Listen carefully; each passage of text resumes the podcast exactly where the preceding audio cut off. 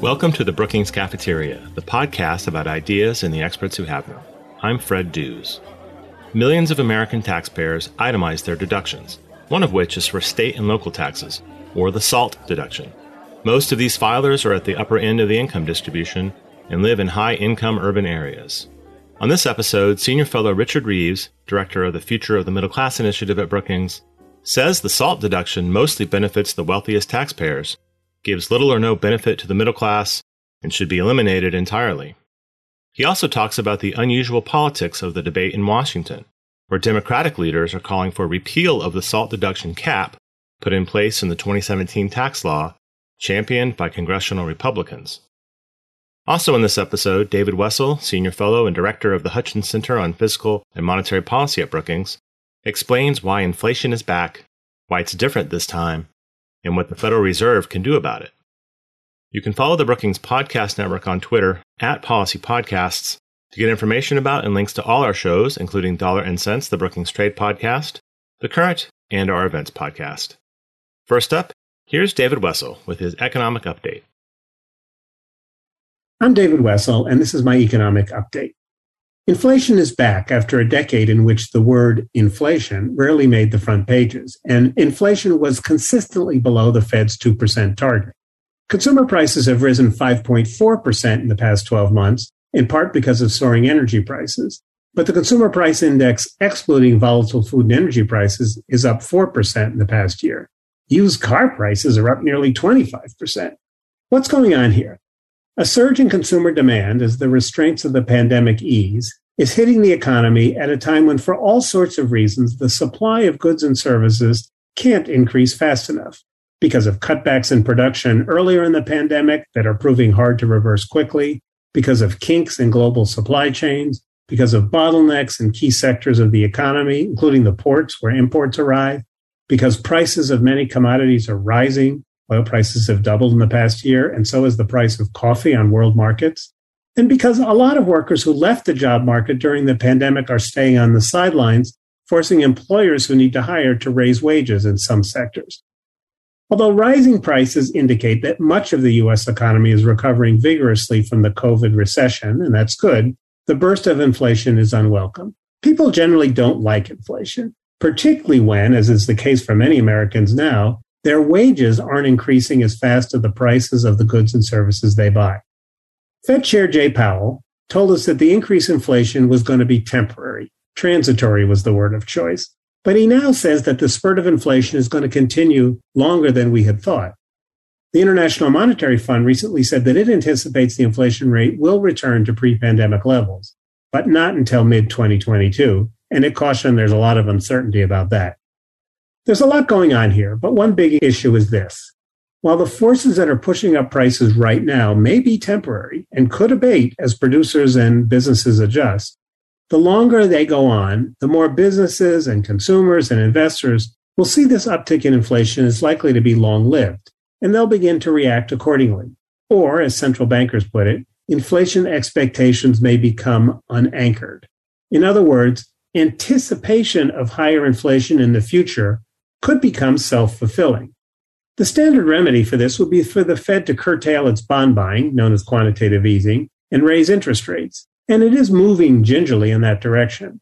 On one hand, it doesn't want to overreact by raising interest rates soon and disrupting the welcome decline in unemployment, only to discover that the inflation fires have burned themselves out in six or nine months. On the other hand, the Fed has been surprised by the breadth and persistence of price increases and Fed officials insist they don't want today's price hikes to produce an increase in inflation expectations. Of course, the Fed often has to make tough decisions amid uncertainty. That's the job, after all. But this episode differs from those it has confronted in the past couple of decades. It isn't dealing with what we once called stagflation. That's a mix of low growth and high inflation. It isn't confronting a simple, narrow supply shock like a spurt in oil prices. It isn't rescuing the economy as it did in 2008 and 9 from collapsing housing prices and financial crisis. It isn't confronting weak consumer demand that coincides with cuts in federal spending, as was the case in 2011 and 2013. It's dealing with this new situation as it implements a new framework for monetary policy, one that was written at a time when Fed officials worried about too little, not too much inflation.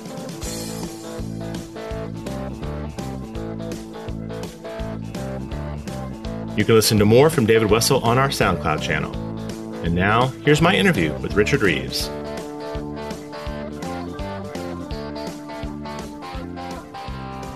Richard, welcome back to the Brookings Cafeteria podcast. Thank you for having me back, Fred.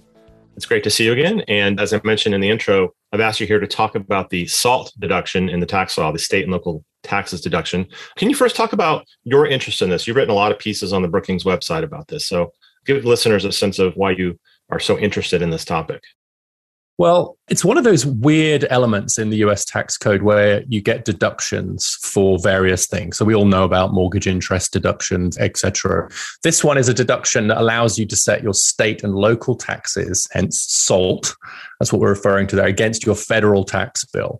And so it means that you can, if you're paying lots of taxes in a wealthy suburb of Maryland, or New Jersey, then you do very well out of this deduction. It's been around for a long time and it's very valuable to those particular people. And I became interested in it partly because what we saw was that when President Trump reduced the value of the deduction in his 2017 tax bill, it was Democrats who were most up in arms about it. So what he did was he said, you can only claim up to $10,000 worth of the deduction against your federal tax bill. And so what that meant was the top 1% in particular who are claiming way more than 10,000. I mean, you're paying a lot more than 10,000 in property taxes and state taxes if you live in a mansion in a New York suburb, right? So suddenly they lost a huge amount of value. So it was a significant tax rise for that group. But those people are also Democrats disproportionately. The people who live in high tax areas of our biggest cities are disproportionately Democrats. And so what you saw was people like Chuck Schumer,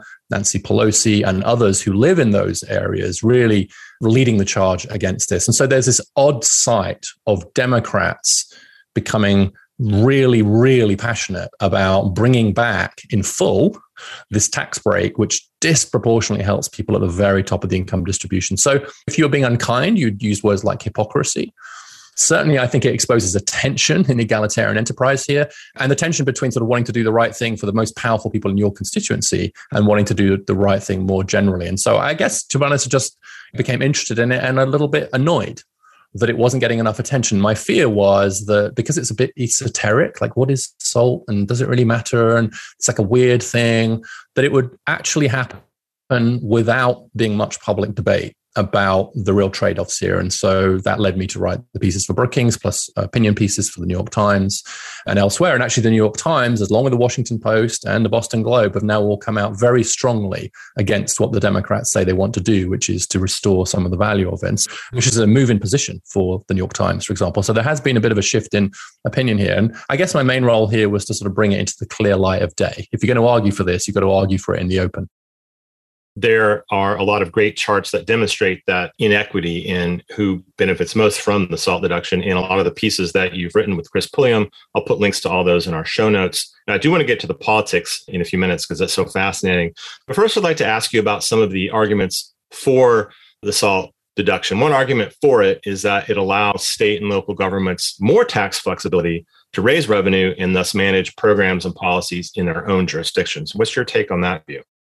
Well, it's true in the sense that, like, if you make it cheaper for states and local governments to raise taxes, then it's easier for them to raise taxes. And it is cheaper for them to do that because they can raise my taxes. So I'm a classic case. I live in Montgomery County, Maryland, right? So high tax area of a high tax state. Of course, it's easier for Maryland or for Montgomery County to tax me more heavily if they know that I'm going to be able to get a third of that back from the federal government. So what's happening is the federal government is subsidizing the taxes of the people in those high tax areas. It's a very inefficient, weird, roundabout way to subsidize it. That's part of my criticism. But I think that the argument against that is that there are better ways to subsidize states to do it than through a regressive tax cut to the rich people who happen to live in their area. It's also worth noting that there are lots of federal government systems around the world, and the US is the only one that offers this kind of deduction to states and local governments. And so other countries like Canada with federal systems sort of manage it. And so, yes, of course, it makes it easier to raise those taxes, but that's not a very good argument in favor of such an odd and regressive tax break. If you really want to help New York to spend more money, on its K 12 schools for its poorest kids, then there are better ways to do that through grants than by giving rich New Yorkers a tax break in the hope that that will allow New York to tax the rich New Yorkers more, in the hope that that money will get to the K 12 schools that serve the poorest kids in New York how about just giving more money to the poorest kids in New York, right? That would strike me as a much more direct way of doing it. Doing it through the SALT deduction is a bit like saying it's possible to get into your house by going around the back into the backyard, climbing up the drain pipe and climbing in through your bedroom window. Of course, it's possible, but it's easier to go through the front door. It sounds vastly complicated and quite circular. Can you put some numbers to that regressive nature? You talk a lot about income quintiles in all of your research. You've also talked about the top 1%. And what kinds of numbers are we talking here? So this cap was put in place to just say it's only, you can only claim up to $10,000. And that really did reduce its value to the richest. So the easiest way, I think, to put this is to say, well, what would the result be were that to be repealed? So let's say we would repeal what President Trump did in 2017, which actually will happen automatically in 2025 when it expires, unless something changes. And who would benefit from that? Who would benefit from just repealing what President Trump did? No capital, just get rid of the cap and we can get into alternatives, but that is definitely where the argument started. Well, that would give the top 1% an average tax cut of $35,000 a year. And it would give the middle 60% a tax cut of about $37 a year. So it's not that there'd be nothing in the middle, but it's infinitesimally small to the middle almost all the benefit. 95% of the benefit would go to the top 20%. And a huge proportion of that goes to the top 1%. But that's not a bug, that's a feature. It's designed to help people with high tax bills. And so, of course, it's going to help the richest. And it particularly helps to take the cap oil together, really helps the top 1%.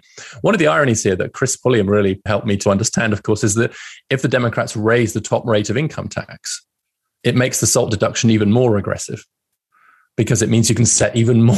It means you're getting even more benefits. So if you raise it to say 40%, it means you're getting 40% benefit back from the SALT. So then you're literally chasing your tail because it gets more aggressive and more expensive. So you can't buy a family Kentucky fried meal for the value of the tax cut to the middle class, but you can buy quite a lot with the $35,000 it'll be worth to the top 1%.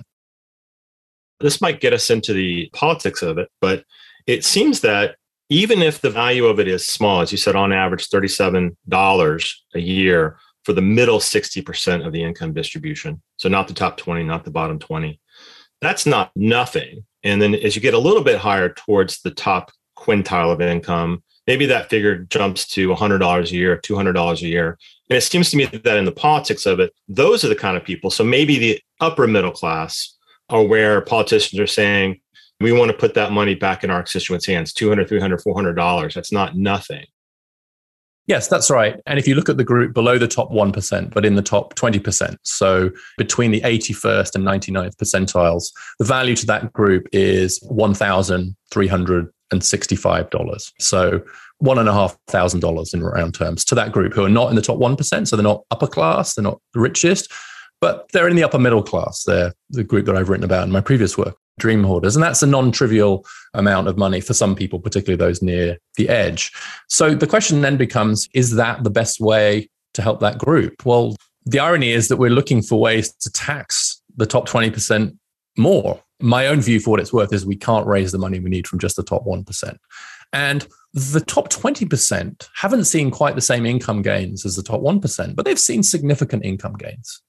And so this is a group of people who are well into six figure incomes and they've done pretty well in the last 20 years. Like these are upper middle class professionals. Maybe they're not making the half million dollars or whatever to get into the top 1%, but they're certainly not struggling. So the question I think is not would it be valuable to some of those people? Of course it would. The question is, are they the priority for a tax cut?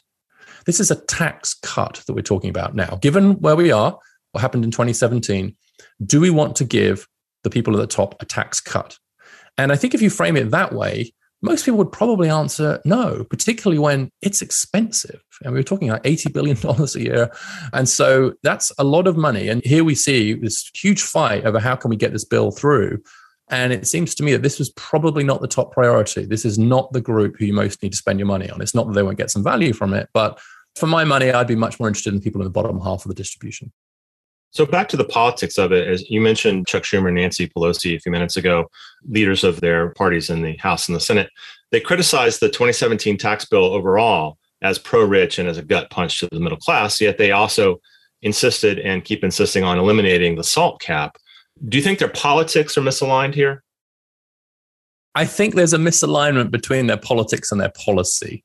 And so I think that it's a fair criticism of the Trump tax bill and one that I myself wrote about, which is that it was pretty regressive and that most of the benefit from the 27 tax bill went to the top 1% and the top 20%. That's true. Now, that was a whole bill. And here I should say I'm drawing on the work of our colleagues in the Tax Policy Center. And please check out their numbers. They're the best numbers on all these things. And, and so what they found was if you took the Trump tax bill as a whole, about 21% of the benefit went to the top 1% of the distribution rate. So that was heavily regressive. But take repeal of the SALT cap just as a single issue 57% of the benefit of that move would go to the top 1%. So, taken as an individual item, repeal of the SALT cap would give three times as much benefit as the Trump tax bill did to the top 1%. Not in absolute terms, of course, but relatively speaking.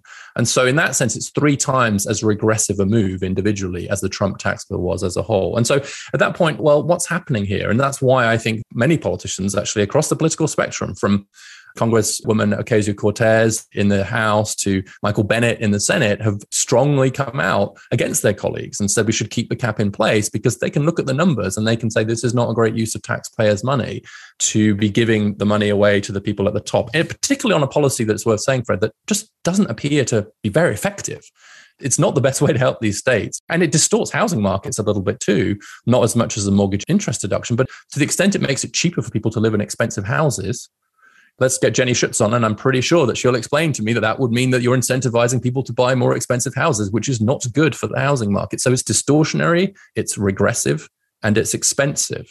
Other than that, it's a great policy. And so it's being driven by political calculations. Jenny Schuetz and also Bill Gale, who's called for abolishing the mortgage tax deduction entirely. I'm with him, and I would abolish SALT deduction as well. And by the way, the 529 college savings accounts, which also provoked people like Chris Van Hollen and Nancy Pelosi to be up in arms because it affected their upper middle class constituents. So even though the deduction is demonstrably not to the benefit of the middle class generally and lower income groups, I mean, why do you think this tax break remains so popular in Congress among so many Democrats? I mean, there's even a SALT caucus. There is there is a SALT caucus. Yeah, that's when you know that the argument had been flushed out into the open when some Democrats had to caucus around it. And those Democrats are almost entirely from congressional districts where the impact of the introduction of the cap was felt most strongly. And so, to that extent, they are being representatives. They are representing the affluent people that live in their districts. But I think that's the main reason is that people feel in those sorts of districts and those members of Congress in particular, they feel as if the introduction of the cap was politically motivated. It was precision targeted to hit coastal rich liberal Democrats in that sense, it was a precision guided missile in the Trump tax bill. And it's seen as such. And so I actually don't think for a moment that President Trump or the people working on him were motivated by a desire for a cleaner and better and fairer tax system. They were politically motivated. But it was one of the arguments Chris Pulliam and I have been making is that sometimes you get good policy from bad motives and the other way around, and you should judge it on its policy. But I think that's why, is because it's probably upset a lot of their loudest constituents as well. Yeah, that's pretty typical phenomenon in Washington politics is whoever shouts loudest gets the most attention. But let's talk about policy solutions because that's what we're all about here. This debate on the SALT deduction comes up as part of President Biden's well, it was 3.5 trillion build back better bill. I'm not sure where it stands now. And you and Christopher Pulliam have looked at two options on the table repeal the cap for two years or lift the cap entirely over 10 years. What's your assessment of those options? Well, those two options are both terrible. It's just a question of like, which is the worst way to go here? So I have to have this ascending order of awfulness when I think about this. Ideally, we would just get rid of the deduction altogether, find better ways to help the states, and we should get rid of it, like the mortgage interest deduction, as you just mentioned. So we should get rid of it.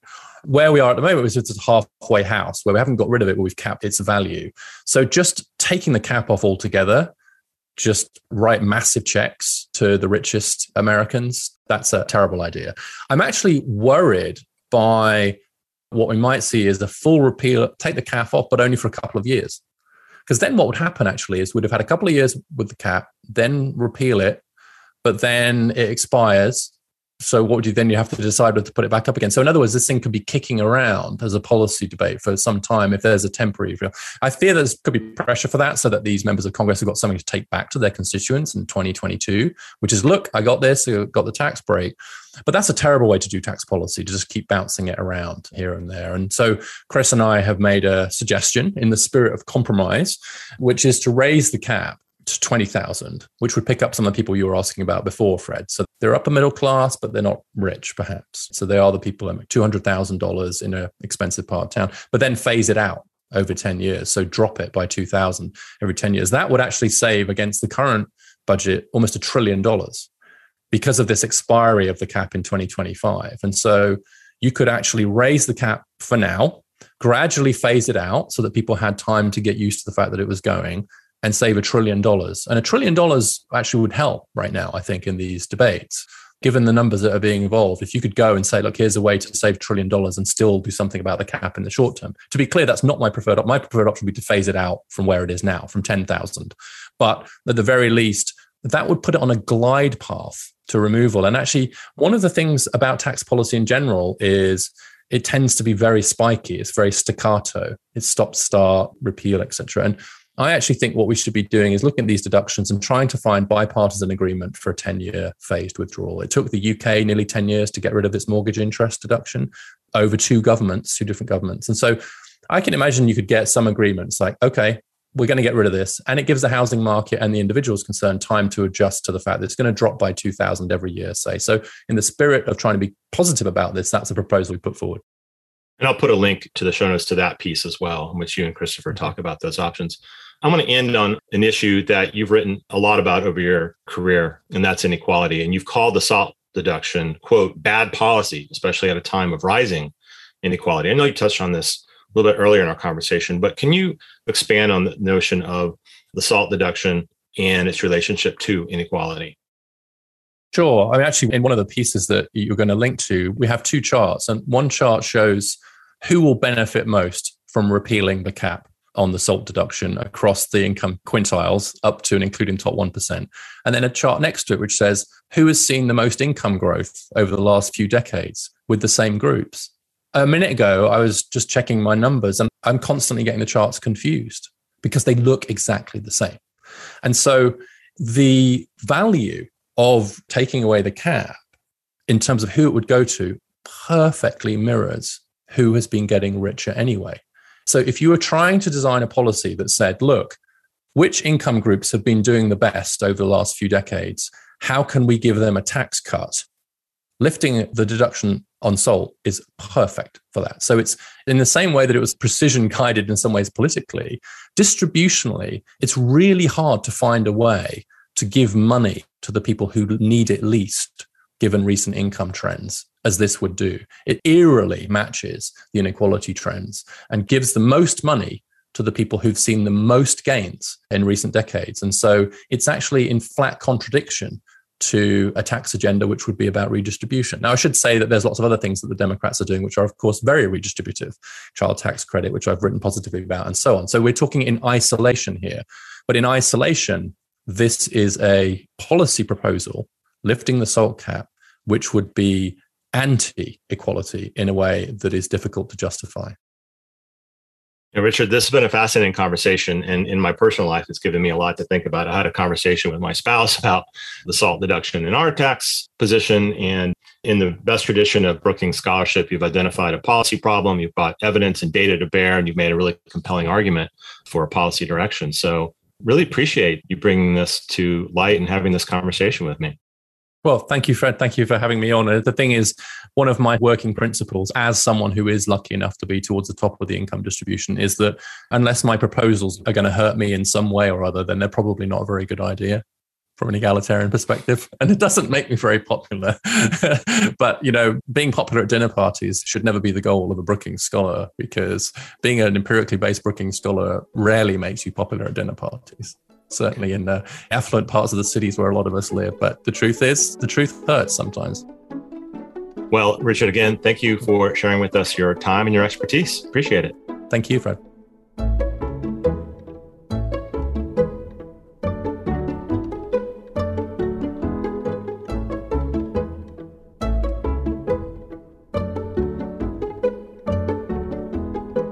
A team of amazing colleagues makes the Brookings Cafeteria possible. My thanks go out to audio engineer Gaston Reboredo, our audio intern this semester, Nicolette Kelly, Bill Finan, director of the Brookings Institution Press, who does the book interviews, my communications colleagues Marie Wilkin, Adriana Pita, and Chris McKenna for their collaboration, and finally to Ian McAllister, Soren Messner Zidell, and Andrea Risotto for their guidance and support.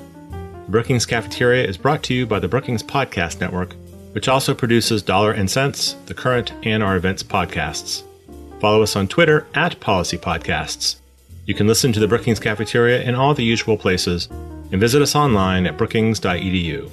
Until next time, I'm Fred Dews.